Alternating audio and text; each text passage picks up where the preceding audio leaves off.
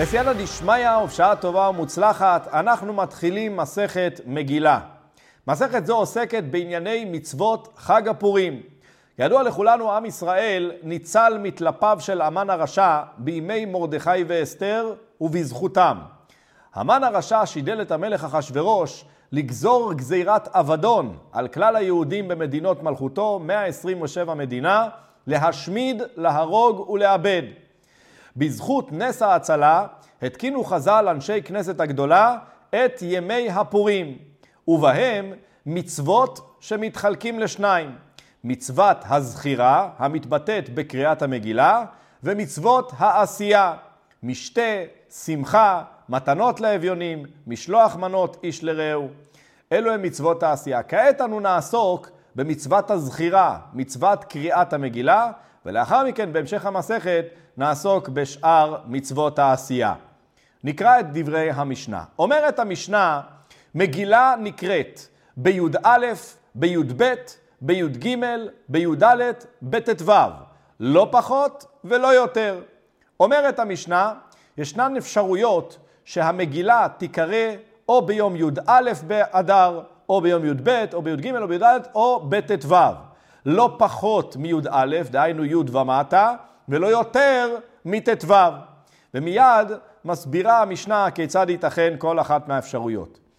כרכין המוקפין חומה מימות יהושע בן נון, קורין בט"ו. לעומת זאת, כפרים ועיירות גדולות, קורין בי"ד. אז קודם כל, יש לנו לחלק בין כרכין, דהיינו הערים הגדולות המוקפות חומה, הבצורות, לבין הערים שאינן מוקפות חומה, הנקראות במגילה הפרזים. הפרזים היושבים בערי הפרזות.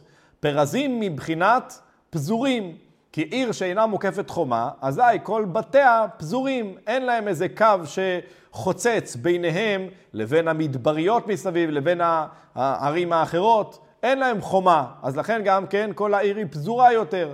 מה שאין כן ערים המוקפות חומה, הן מתוחמות בחומה אחת שמקיפה אותן. כמו כן, הן בצורות כמובן ומוגנות יותר. מהו סיבת ההבדל בין ערים המוקפות חומה לבין ערים שאינן מוקפות חומה? למה ערים המוקפות חומה בט"ו וערים שאינן מוקפות חומה בי"ד? אז למעשה, יש לנו שני זמנים שנכתבו במגילה. נאמר במגילה, קיימו וקיבלו היהודים עליהם ועל זרם ועל כל הנביאים עליהם, ולא יעבור, להיות עושים את שני הימים האלה ככתבם וכזמנם בכל שנה ושנה. אז נאמר על שני הימים, מה שהוזכר במגילה, י"ד וט"ו, ביום 14 ויום 15 בו, מאחר ונוח באויביהם ב-14 ובשושן הבירה ב-15. שושן הבירה היא עצמה הייתה עיר המוקפת חומה. אמנם לא מזמן יהושע בן נון, אבל הייתה עיר המוקפת חומה. אז אם אנו נתלה שכל אותן נערים שהן כשושן הבירה, הדין הוא שיש לקרוא בהם את המגילה ביום ט"ו, אזי אין לנו ללכת רחוק עד ימות יהושע בן נון, אותן נערים שמוקפות חומה. ואכן כך צריך לומר, שמעיקר הדין, ערי המוקפות חומה מנס הפורים, נס ההצלה, הן אותן נערים שקוראים בהם ביום ט"ו. ערים שאינן מוקפות חומה מאותו זמן של נס ההצלה, אזי בהם לא קוראים את המגילה בט"ו, אלא בי"ד. אלא שלא רצו חז"ל להניח זיכרון לירושלים ושאר ערי ישראל בחורבנן, שהרי באותה תקופה הם לא היו באמת מוקפות חומה ומוגנות, אלא הם היו עדיין שבורות ונהרסות, הרי מתי זה היה? זה היה בזמן תחילת תקופת בית שני. מספר שנים אחר שכורש, שמלך לפני אחשורוש, אישר לעם ישראל לעלות לארץ ישראל ולהקים את בית המקדש ולהקים את חורבות העיר ירושלים וחורבות ארץ ישראל. באותם השנים עדיין הציקו להם כל העמים אשר מסביב ולא נתנו להם להקים את בית המקדש. עדיין היה קשה להם עד שדריווש השני, בנו של אחשוורוש ואסתר, הוא זה שאישר ליהודים אה, לבנות את בית המקדש כדת וכדין והסיר כל איום מעליהם. אבל באותה התקופה עדיין הם לא יכלו לבצר את אותם נערים שנשארו מחורבנם מתקופת נבוכדנצר שהחריב את כל ארץ ישראל. אז מאחר והם לא היו עדיין מוקפות חומה, אבל ללמוד יהושע בן נון הם כן היו מוקפות חומה, אז העדפנו להנציח אותם כפי שהם היו בבנייתם ולא בחורבנם. לכן חז"ל קבעו שכל הערים הבצורות ממות יהושע בן נון, יש לנו להקיש שהם אלו גם כן קוראים בט"ו. אנחנו נראה בגמרא את הטעם, איך אנחנו למדים מתקופת יהושע בן נון ולמה דווקא משם, אבל בסופו של דבר יש את הטעם אה, הסברתי, למה חז"ל גזרו זאת. אנחנו נראה שלמדים בגזירה שווה ממות יהושע, זה נראה בעמוד ב'.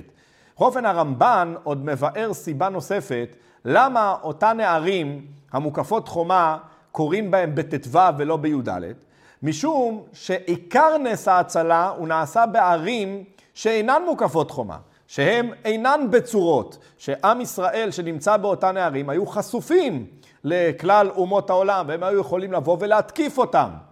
ולכן נס ההצלה הגדול היה איתם. נס ההצלה לא היה חזק עם אותם מערים שהיו בצורות. גם אלו בארץ ישראל, לכל הפחות, גם שהיה להם חורבות בחומות, אבל עדיין הם היו יותר בצורים ויותר מוגנים מאשר אלו שאין להם חומות. אז מעיקר הדין, היה צריך לתקן רק לבני הכפרים והעיירות שאינן מוקפות חומה, אבל בכל אופן חז"ל לא רצו לחלק בין ערים כאלו לערים כאלו, בין עם ישראל שכאן לעם ישראל ששם, ולכן קבעו שכולם צריכים לקרוא המגילה. אלא שאלו בני הכפרים והערים שאינן מוקפות חומה, הם קוראים בי"ד, שאז באמת החל נס ההצלה, וכשהחל נס ההצלה הוא היה מורגש אצל אותן הערים, והאחרות, הערים שהן מוקפות חומה, הסמכנו אותם לשושן הבירה, שנוח מאויביהם ביום חמישה עשר, ביום ט"ו, לכן הם קוראים ביום ט"ו. אז למעשה זהו החילוק ביניהם. ערים המוקפות חומה בט"ו, כפרים ועיירות גדולות קוראים בי"ד, אלו שאינן מוקפות חומה. אלא, יש חילוק בין הכפרים לעיירות גדולות, שהכפרים מקדימים ליום הכניסה. ישנם שני ימים בשבוע שבני הכפרים מתכנסים אצל העיירות הגדולות. היו הולכים לשם בכדי לעסוק במסחר וכדומה, אבל בעיקר הם היו הולכים לשם בכדי לדון, להישפט, הרי שם היו בתי הדינים. באותן הערים הגדולות, ילכו לשם להתייעץ בהלכה, להישפט וכן הלאה, וכמו כן גם לעסוק, לקרוא בתורה בשני וחמישי. אז לכן, משום שרק בשני הימים הללו הם היו הולכים לעיירות הגדולות, ושם היו אותם האנשים הבקיאים בקריאת המגילה, לכן אנחנו לא מטריחים את, הכפ... את בני הכפרים שיצטרכו לעלות לעיירות ביום י"ד שיחול שלא בשני וחמישי. לכן, אם יום י"ד חל אחר יום שני או אחר יום חמישי, אנחנו אומרים תקדימו ותקראו ביום שני או ביום חמישי. כך שיוצא שייתכן והם יקראו ביום י"א, י"ב, י"ג. וזה מה שמבארת המשנה. כיצד? חל להיות י"ד בשני, דהיינו, אם חל להיות ביום שני שגם ככה בני הכפרים מתכנסים בעיירות, אזי כפרים ועיירות גדולות קוראים בו ביום. בוודאי, זה יום י"ד, מצוין באותו יום, כי גם ככה מתכנסים שם. ומוקפות חומה למחר, זה האופן הרגיל. למה למחר מוקפות חומה? כי זה יום ט"ו.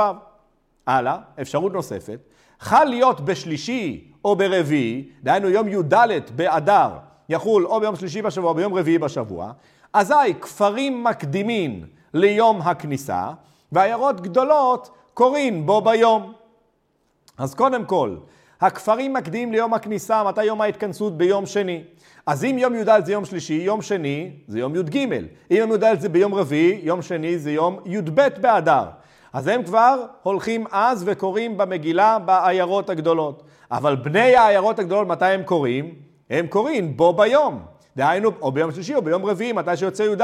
הם לא מקדימים ליום שני, כי אין להם צורך לכך. ומוקפות חומה למחר. אם זה היה יום שלישי י"ד, אז יום רביעי, יום רביעי י"ד, אז יום חמישי הם קוראים, יום ט"ו.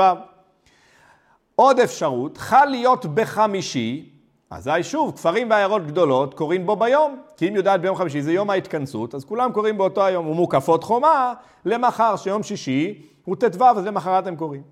אם חל להיות ערב שבת, י"ד באדר חל בערב שבת ביום שישי, אזי כפרים מקדימים ליום הכניסה, דהיינו יום לפני ליום י"ג, יום חמישי, ועיירות גדולות ומוקפות חומה, קוראים בו ביום. למה מוקפות חומה לא יקראו ביום ראשון, שזה ט"ז? בשבת הם לא יכולים לקרוא את המגילה, למה? מחשש טלטול, כמו שאמרנו שלא תוקעים בשופר בשבת, למה זאת מסכת ראש השנה, כך גם מגילה, לא קוראים במגילה ביום השבת. אז בסדר, אז אם יוצא יום ט"ו בשבת, שיקראו בט"ז, למה לא? אלא מאחר שנאמר במגילה, ולא יעבור, כך נאמר, כתוב, קיימו וקיבלו היהודים עליהם ועל זרעם, ועל כל הנביאים עליהם, ולא יעבור. להיות עושים את שני הימים האלה ככתבם וכזמנם בכל שנה ושנה. מאחר שנאמר ולא יעבור, דהיינו, לא עוברים את הימים האלה הלאה, מט"ו ומעלה, ט"ז, י"ז וכולי, אלא רק כלפי מטה. אז לכן, אם יוצא ט"ו בשבת, אני לא מאחר את קריאת המגיעה ליום ראשון, אלא אני מקדים אותה ליום שישי. ולכן, בין בני המוקפים, בין בני העיירות, קוראים באותו יום שישי. עוד אפשרות, חל להיות בשבת, דהיינו י"ד יחול בשבת, אזי כפרים ועיירות גדולות, שניהם מקדימים וקוראים ליום הכניסה. כי גם ככה הרי בשבת לא קוראים. אז מה אני אקדים? את הכפרים ליום הכניסה ליום חמישי ואת העיירות ליום שישי? לא, לא רצו רבנן לחלק ביניהם. אם כבר מקדימים, נקדים את כולם ליום הכניסה ליום חמישי. והמוקפות חומה, אין שום בעיה, יוצא שביום ראשון, יום ט"ו. אז לכן, למחר, יום ראשון הם קוראים. אפשרות נוספת, חל להיות אחר השבת, יום י"ד ביום ראשון, אזי כפרים מקדימים ליום הכניסה, ליום חמישי. וזו האופציה שיוצא שהם קוראים בי"א. כי אם יום י"ד זה ביום ראשון, יום חמישי זה יום י"א. ועיירות גדולות קוראים בו ביום, ביום ראשון. ומוקפות חומה למחר, ביום ט"ו, יום שני. אומרת הגמרא, מגילה נקראת בי"א, כך למדנו בדברי המשנה, ולאו דווקא בי"א אלא בי"ב, בי"ג. שואלת הגמרא מנהלן, מאיפה אתה למד את זה? תביא לי פסוק לעניין הזה, שמשם אתה למד שאכן אפשר להקדים את קריאת המגילה, חוץ מאותם י"ד וט"ו. הלא במגילה ראינו יום ה-14 ויום 15. מאיפה אתה ממציא לי שאפשר לקרוא באותם ימים להקדים משום יום הכניסה? שואלת הגמרא, מנהלן, מה השאלה מנהלן? כדבעינן למימר לקמן, כפי שנלמד עוד בהמשך, חכמים הקלו על הכפרים להיות מקדימין ליום הכניסה, כדי שיספקו מים ומזון לאחיהם שבכרכים. משום שבני הכפרים הם עתידים לספק מים ומזון לאחיהם שבכרכים, בעיירות הגדולות, ביום י"ד, דהיינו ביום פורים, אנחנו רוצים שהם יצליחו לספק לאחיהם שבכרכים, ופה אנחנו מביאים כאן טעם שאנחנו דואגים יותר לבני הכרכים, אבל בהמשך אנחנו נראה שזה על בני הכפרים יותר אנחנו מרחמים. בכל אופן, משום שהם צריכים לספק ביום י"ד, אז לכן אנחנו מקדימים אותם שביום הכניסה, אז הם ילכו כבר אה, לקרות במגילה, ולא נטריח אותם ביום י"ד להלך לעיירות הגדולות, כי יש להם עוד מה לעשות בעבור אחיהם בני הכרכים. בכל שואלת הגמרא, מה אתה שואל מנהלן? דהיינו, השאלה היא לא מה אתה שואל מנהלן, דהיינו, למה אתה רוצה, למה אתה רוצה טעם לעניין? כי השאלה היא יותר חזקה. מה זה מנהלן? מנהלן תביא לי פסוק. אז אומרת הגמרא, מה זה תביא לי פסוק? חז"ל תקנו, יש כאן תקנה של חז"ל. אחר התקנה של קריאת המגילה בי"ד וט"ו, תקנו חז"ל שבעבור בני הכרכים, שבני הכפרים ילכו ויקראו עוד לפני כן, בימי הכניסה. אז מה אתה שואל מנהלן? מה אתה מחפש פסוק? זה לא קשור לפסוק. אומרת הגמרא לא, ענן הכי כאמרינן, כך שאלתי. מכדי כולו אנשי כנסת הגדולה תקנינו. הרי כל מצוות הפורים, מי תיקן אותם?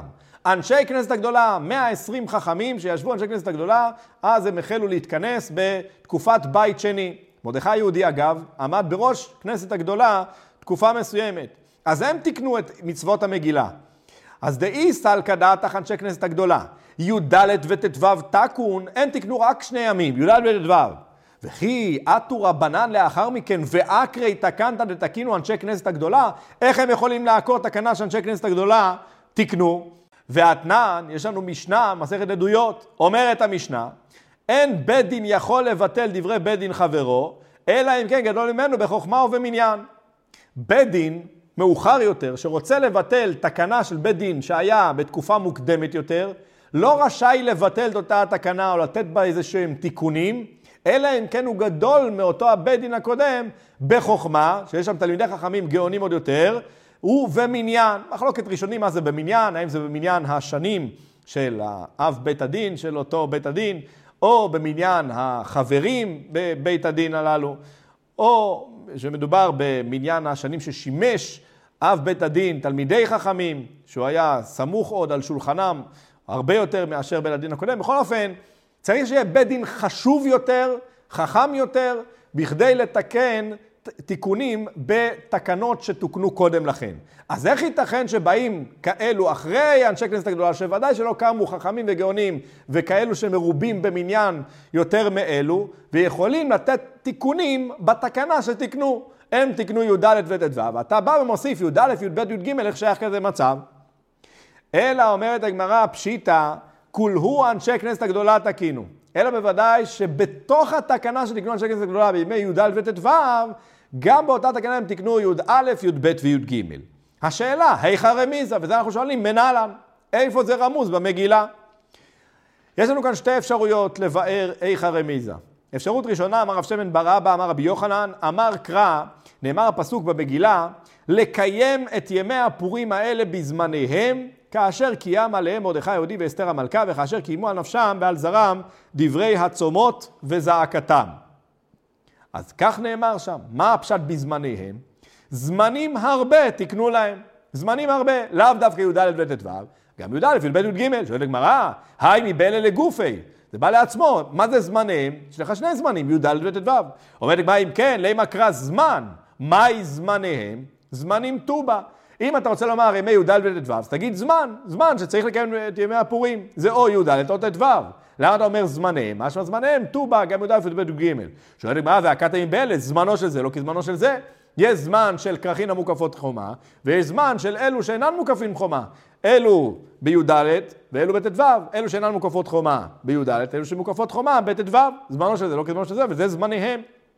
אומרת הגמרא לא, אבל אם כן לימה קרא זמנם, תגיד זמנם, למה אתה מוסיף כאן י' וה', מהי זמניהם?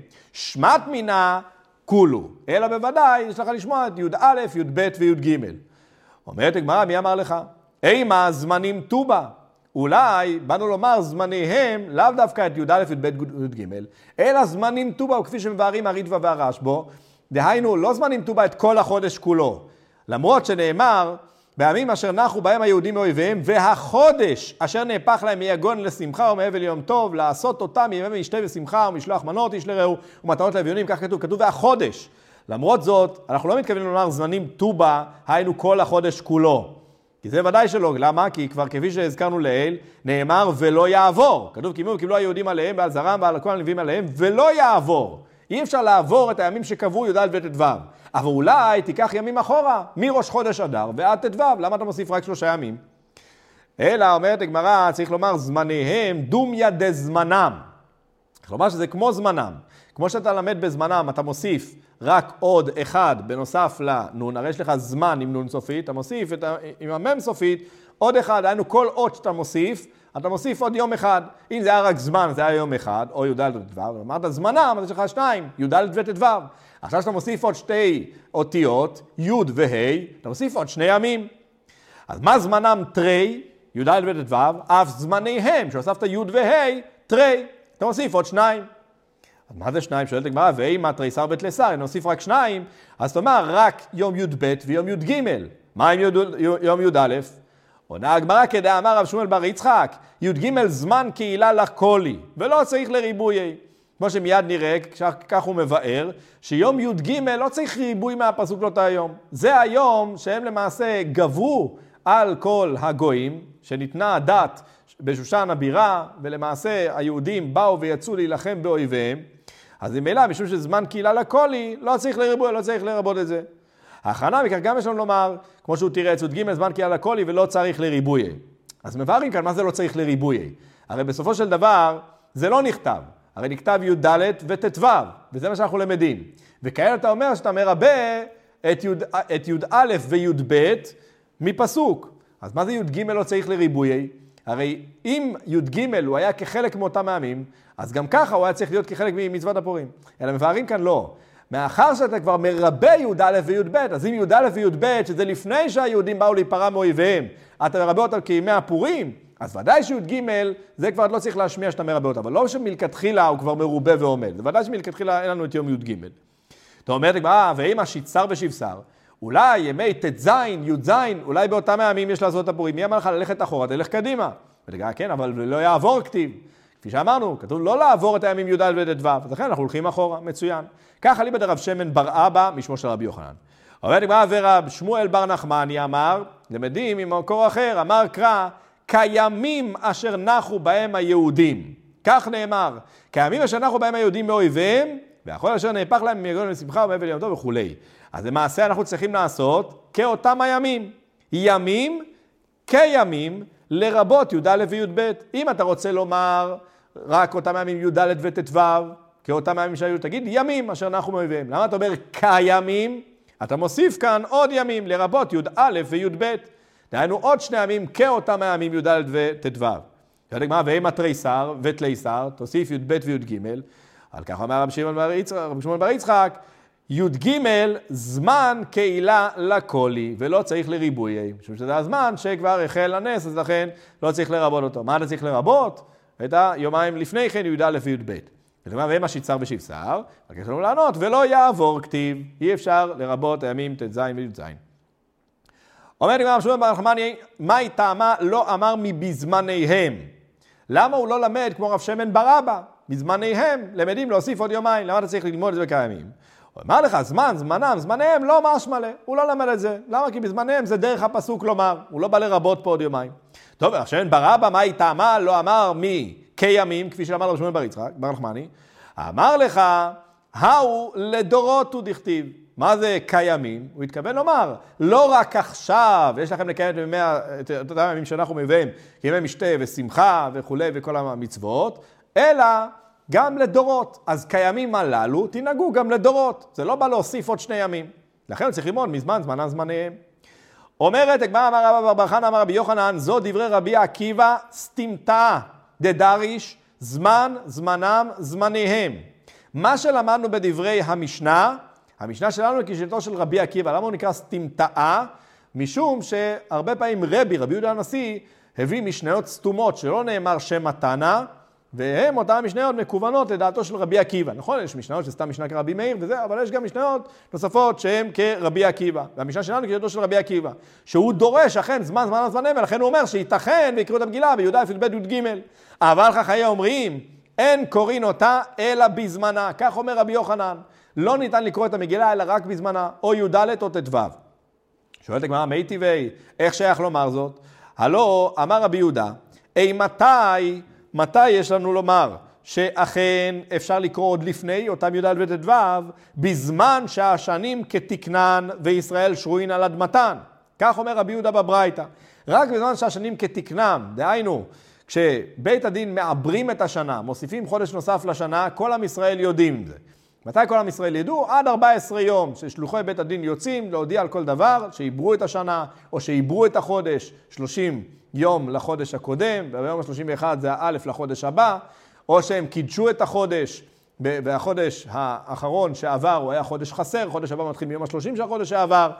כל דבר ודבר, כל שינוי שעשו בית הדין, הם הודיעו לכל פזורות עם ישראל שנמצאים בארץ ישראל, בזמן שעם ישראל לא בגלות, ומגיע אליהם הבשורה עד 14 יום שהשלוחים יכולים להגיע אליהם. אז ממילא, בין כך ובין כך, הם עושים את החגים בזמניהם, חוץ כמובן מראש השנה, שאז לא יכולו להגיע לכל מקום ומקום, ולכן תקנו יומיים, וכן הלאה. בכל אופן, אז אומר רבי יהודה, מתי היה אפשר להקדים את הימים בזמן שהשנים כתקנן מישראל שהוא נתן? אז אין לנו כאן בעיה שלא נסתבך עם פסח כפי שמיד נראה. אבל בזמן הזה, הואילו מסתכלין בה, אין קוראים אותה אלא בזמנה. מה זה הואילו מסתכלין בה? בזמן הזה, מחמת שאנחנו נמצאים בגלות, ועם ישראל נמצאים בגלות, לא יודעים בהכרח מתי בית הדין קידשו את החודש, כי לא תמיד השליחים מגיעים אליהם בזמנם, אז לכן הם קובעים את יום הפורים כפי מה שהם חשבו, כפי מה שהחודש שעבר היה אמור להיות, הם קובעים את יום, את יום הפורים ביום מסוים, ביום י"ד, ועל פי זה לחודש הבא, לחודש ניסן, הם גם יקבעו את חג הפסח. ככה הם יספרו להם את הימים, כפי איך שהחודש אדר אמור להיות חסר, אז הם יגידו שהוא חסר, אלא אם כן נודע להם אחרת. ואז לחודש הבא הם יעשו את חג הפסח. אז הם מונים לפי, אה, לפי חג הפורים, שהוא היה ביום י"ד, או בט"ו, בעיירות המוקפות חומה, ככה הם קובעים את חג הפסח חודש לאחר מכן. עכשיו, אם תעשה את חג הפורים ביום י"א, י"ב, י"ג, הם לא ידעו שזה היה באותו היום, והם פשוט יעתיקו, ימנו ימים לחודש הבא, לחודש ניסן, ויעשו את הפסח. וייתכן משום שהם ימנו כך ימים ויעשו את הפסח, הם יעשו את הפסח שלא בזמנו, אלא כמה ימים לפני, יקדימו את חג הפסח, אז מצוין, לא יאכלו חמץ, מלכתחילה אין שום בעיה. אבל לאחר מכן הם יוציאו את חג הפסח טרם זמנו, ויתחילו לאכול חמץ בתוך חג הפסח. ולכן, משום שלא יגיעו לידי תקלה, אומר רבי יהודה, באופן כזה לא מקדימים את ימי הפורים. כל מה שהיינו מקדימים זה רק כשעם ישראל שרויים על אדמתם. אבל כשעם ישראל בגלות, אחר חורבן בית המקדש, לא מקדימים יותר. וכאלה שאנחנו לשאול על רבי יהודה, כפי מי הוא הולך? אליבא דמן. אילי מה אליבא דרבי עקיבא, שרבי עקיבא הרב המשנה שלנו לא חילק בין זמן בית המקדש לזמנים לאחר מכן, זמני הגלות. אפילו בזמן הזה איתה, התקנת. אז ממילא, ואנחנו רואים שוודאי שרבי יהודה, הוא לא דיבר על שיטתו של רבי עקיבא, אלא לאו, לפי מי הולך ה... הולך, הולכים דבריו של רבי יהודה, אליבא דרבנן. ובזמן שהשנים כתקנן וישראל שרויים על מתן, מי הקרינן. אז זה שרבנן לא חולקים חוצץ לגמרי על רבי עקיבא, בין בזמן בית המקדש ובין שלא בזמן בית המקדש בזמן הגלות. אלא רבנן יחלקו על רבי עקיבא רק בזמן שעם ישראל אינם שרויים על אדמתם, ואז הם יאמרו שלא מקדימים, למה? כי מסתכלים בה בחודש, בחג הפורים ומעתיקים לחג הפסח ואז יצא תקלה. אז רואים, זה לא כשאתך רבי יוחנן. אתה רבי יוחנן אמרת שחכמים חולקים על רבי עקיבא בין כך ובין כך. הם לא מסכימים בכלל עם העניין הזה שמקדימים י"א, י"ב, י"ג, כי הם לא דורשים בכלל זמן זמן הזמניהם. אנחנו רואים שרבי יהודה מסביר את שיטת רבנן, בהכרח הרי שהוא מדבר על שיטת רבנן, והוא מסביר שהם אכן דורשים הזמנים, אבל כל זה רק בזמן שישראל שרויים על אדמתם. שלא שרויים על אדמתם, לא. אומרת הגמרא, אתה צודק, טיובתא, באמת קושייה על שיטתו של רבי יוחנן. טיובתא דרבי יוחנן טיובתא. איכא דאמרי ששונים את אותם הדברים אחרת. אמר רבי בחן אמר רבי יוחנן, זו דברי רבי עקיבא סתימתא. אבל חכמים אמרו, בזמן הזה, הואילו מסתכלים בה, אין קוראים אותה אלא בזמן. הזה. היינו חכמים מודים לרבי עקיבא שיש את הדרשה הזאת זמן זמן זמנים.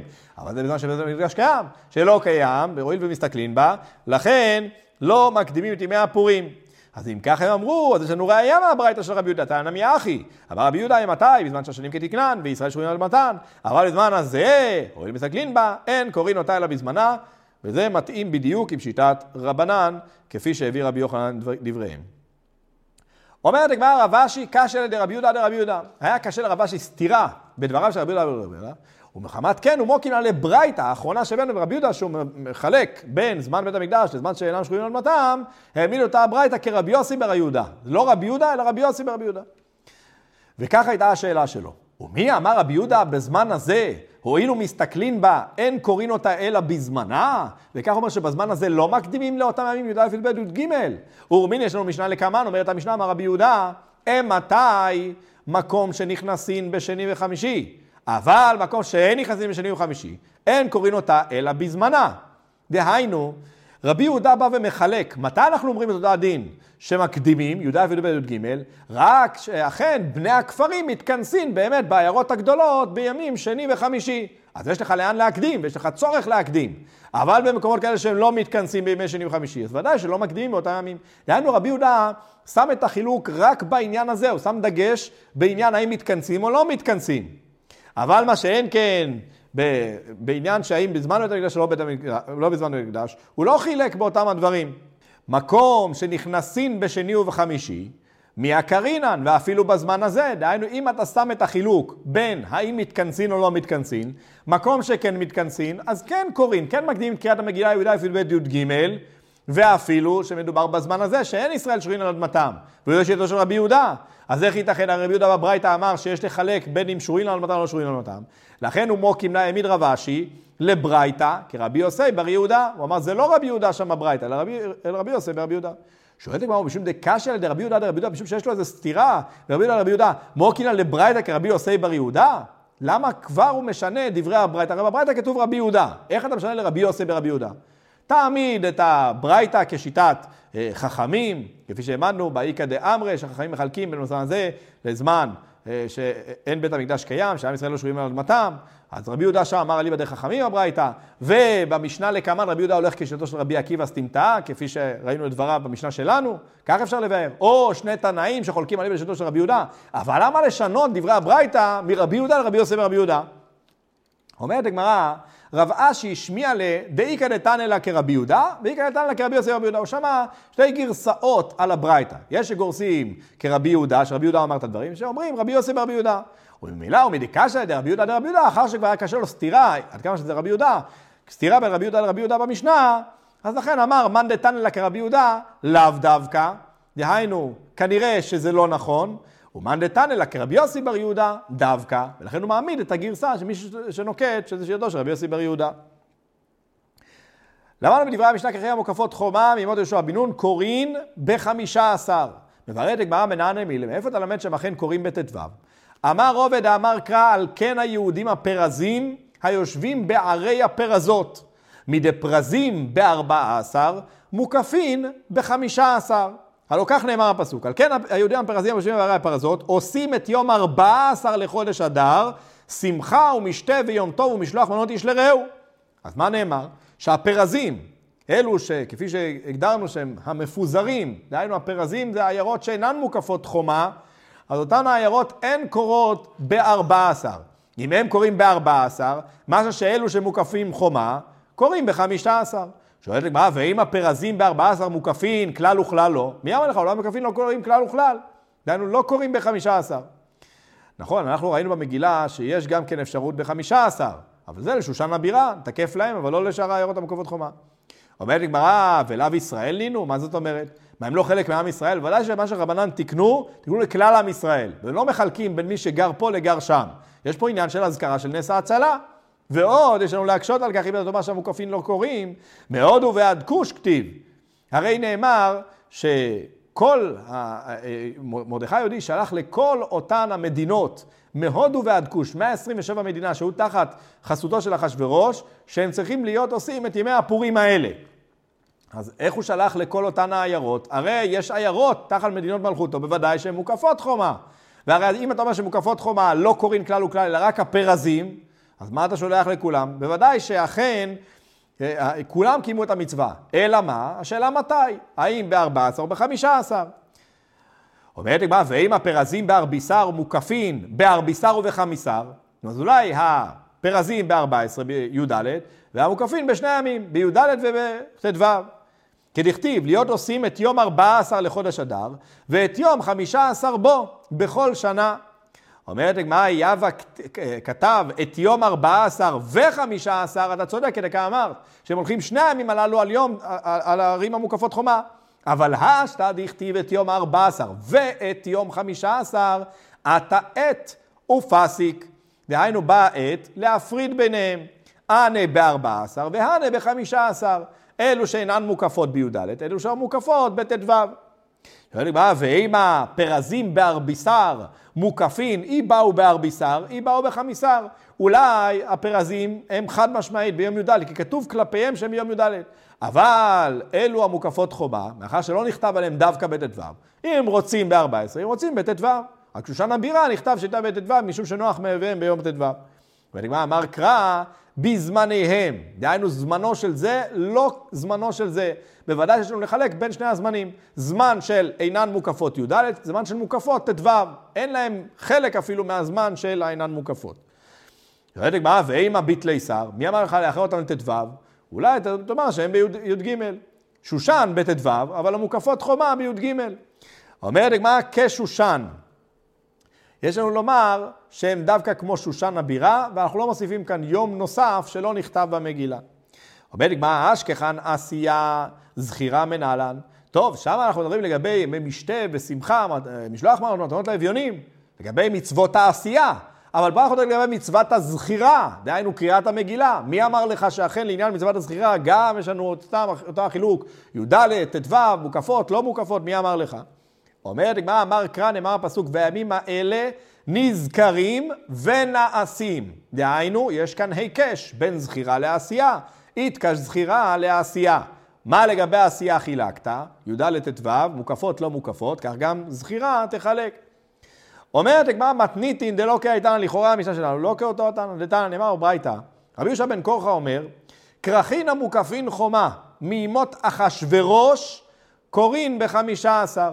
הוא אומר לא מימות יהושע בן נון, אלא ערי המוקפות חומה מימות אחשורוש, רק בהם קוראים בחמישה עשר. אנחנו לא מתייחסים לעיירות שמוקפות חומה מימות יהושע בן נון, ייתכן והיא מוקפת חומה מימות יהושע בן נון, אבל מימות אחשורוש היא לא הייתה מוקפת חומה. שושן הבירה הייתה מוקפת חומה מימות אחשורוש. אומרת לי, מה הייתה דרבי יהושע בן קורחה? כי שושן, יש לנו לדמות לשושן הבירה. מה שושן מוקפת חומה ממות אחשורוש, וקוראים בחמישה עשר, כי הרי שמה גילה לנו הפסוק במגילה שקוראים לחמישה עשר. אז מחמת זה יש לנו להקיש כשושן, כמו ששושן מוקפת חומה ממות אחשורוש, אף כל שמוקפת חומה ממות אחשורוש קוראים לחמישה עשר. טוב, אומרת הגמרא, הטענה שלנו כמובן שהוא חולק עליו, כי הוא אומר ממות יהושע בן נון. וטען עידן, מה היא טעמה? למה הוא, לא- למה הוא לומד ממות יהושע בן נון? מה קשור יהושע בן נון לעניין? אומרת הגמרא, יאליף פרזי פרזי. הוא למד גזירה שווה. כמובן, זה לא גזירה שווה הלכה למשה מסיני, כי זה היה הרי הרבה אחרי משה רבנו מסיני. אבל זה גזירה שווה שהחלו חז"ל ללמוד, דהיינו שאנחנו למדים ממה שתקנו אנשי כנסת הגדולה בכתיבת המגילה. כתיב האכל כן היהודים הפרזים. כך כתוב, וכתיב הטעם לעניין כיבוש ארץ ישראל, זה היה עוד אומנם מימות משה, אבל אנחנו מייחסים את זה לימות יהושע בן נון, מחמת שרוב הכיבוש במלחמת יהושע בעמלק היה על ידי יהושע בן נון ולא על ידי משה רבנו, אחר מות משה רבנו. מאחר שעניין המגילה זה עניין המפלה של המן הרשע, שהוא היה מזרע עמלק, לכן אנחנו מייחסים את הכל ליהושע בן נון. וכתוב שם בפסוק, לבד מערי הפרזי הרבה מאוד. מה להלן מוקפת חומה? מימות יהושע בן נון, למרות שהגר"א לא, לא גורס מוקפת חומה, כי אנחנו מדברים לגבי הפרזים, שאינן מוקפות חומה. אף כאן מוקפת חומה מימות יהושע בן נון. דהיינו, מהפרזים, הגזירה שווה על הפרזי שמה, שאז היה מימות יהושע בן נון, כך שאנחנו ללמוד גם כן עניין המוקפות חומה שהם לא הפרזים, זה מימות יהושע בן נון. אז אומרת לגמרי בישלם, היה רבי יהושע בן קורחה, לא אמר כתן דינן, אני מבין למה יהושע בן קורחה לא סובר כתן דינן, לעניין מוקפת חומה, והוא סובר מימות אחשוורוש ולא מימות יהושע בן נון. דלית לפרזי פרזי, הוא לא לומד את הגזירה השווה הזו, הוא לא קיבל מרבותיו שיש ללמוד את הגזירה השווה הזאת. מצוין. אלא תנא דידן, מה הייתה? מה לא אמר כרבי יהושע בן קורחה? למה אתה שלנו לא סובר כמוהו? ללמוד אחשוורוש, למה אתה הולך רחוק עד יהושע בן נון? אומרת הגמרא, מה הייתה? מה? דהאית לפרזי פרזי, מה זאת אומרת? כי קיבל מרבותיו שלמדים גזירה שווה זאת פרזי פרזי. אבל אני אומר לו, הכי כמה, ככה אנחנו שואלים. אלא שושן דאב די קמן, שושן הבירה, לפי שיטתו של התנא שלנו, שאומר שצריך שיהיו מוקפות חומה ממות יהושע בן נון, וראינו במגילה שאנשי שושן הם חגגו ביום ט"ו, למה ביום ט"ו? כמי הם עושים לפי שיטתך? לא כפרזים ולא כמוקפין. הלא שושן היא הייתה עיר המוקפת חומה אמנם, אבל לא מימות יהושע בן נון, שהייתה מוקפת חומה באותו הזמן, מימות אחשורוש. והם עושים בט"ו, הם לא עושים לא כהפרזים, מאידך גיסא הם לא אמורים לעשות כהמוקפין. אז למה הם עושים בט"ו? כי הרי לא מוקפת חומה מימות יהושע בן נון. אמר רובה ואמרי לקדי, שם של המורה, שני שושן, הואיל ונעשה בנס. שושן הבירה, תעזוב, זה משהו נפרד. נכון שהיא לא מוקפת חומה ממות יהושע בן נון, אבל משום שנוח מאויביהם בט"ו, לכן חגגו בט"ו. אבל הנה אינם משאר הערים, אנחנו לא מייחסים להם חשיבות של מוקפות חומה ממות אחשוורוש. אומרת הגמרא, בישלמה אל תען דידן, היינו דכתיב, כתוב עוד בפסוק במגילה, מדינה ומדינה ועיר ועיר. אז ללמוד מה זה מדינה ומדינה, עיר ועיר. מדינה ומדינה לחלק בין מוקפין חומה ממות יהושע בן נון למוקפות חומה ממי אחשוורוש. שמוקפות חומה ממות אחשוורוש לא קוראים בט"ו, אלא בי"ד. לעומת זאת מוקפות ממות יהושע בן נון בט"ו. וכמו כן שנאמר עיר ועיר, נמי לחלק בין שושן לשאר עיירות. ששושן הבירה אכן קראו בט"ו, למרות שהיא מוקפת חומה רק ממות אחשוורוש, מה שאין כן ערים אחרות, עיירות אחרות, הן קורות בי"ד. אבל למרות שהן מוקפות חומה, אבל מוקפות חומה ממות אחשוורוש. אלא לרבי יהושע בן קורחה, בישלם המדינה ומדינה מבין לחלק בין שושן לשאר עיירות. שושן הבירה הייתה מוקפת חומה ממות אחשוורוש, העיירות אינן מוקפות חומה ממות אחשוורוש, אז אני מבין, מדינה ומדינה. אלא עיר ועיר למאי עתה. למה אני צריך עוד עיר ועיר? מה אתה בא לחלק? אמר לך רבי בן קורחה, ולתנא דידן מניחא? וכי לתנא של משנתנו זה מסתדר? כיוון דאית לפרזי פרזי מדינה ומדינה, למה לי? מה אתה רוצה לחלק בין ערי המוקפות חומה, ערים שאינן מוקפות חומה ללמוד ישועה בן נון? כבר למדת גזירה שווה פרזי פרזי, אתה למד שדווקא ערי המוקפות חומה קוראים בט"ו ללמוד ישועה בן נון. ערי שאינן מוקפות חומה ללמוד ישועה בן נון, לא. אז מה אני צריך מדינה ומדינה? אלא בוודאי קרא לדרשה ודעתה. הפסוק בא לדרוש כאן דרשה מיוחדת, הוא כדרבי שועה בן לוי. דעתה, דאמר רבי שועה בן לוי, כרך וכל הסמוך לו וכל הנראה עמו נידון ככרך.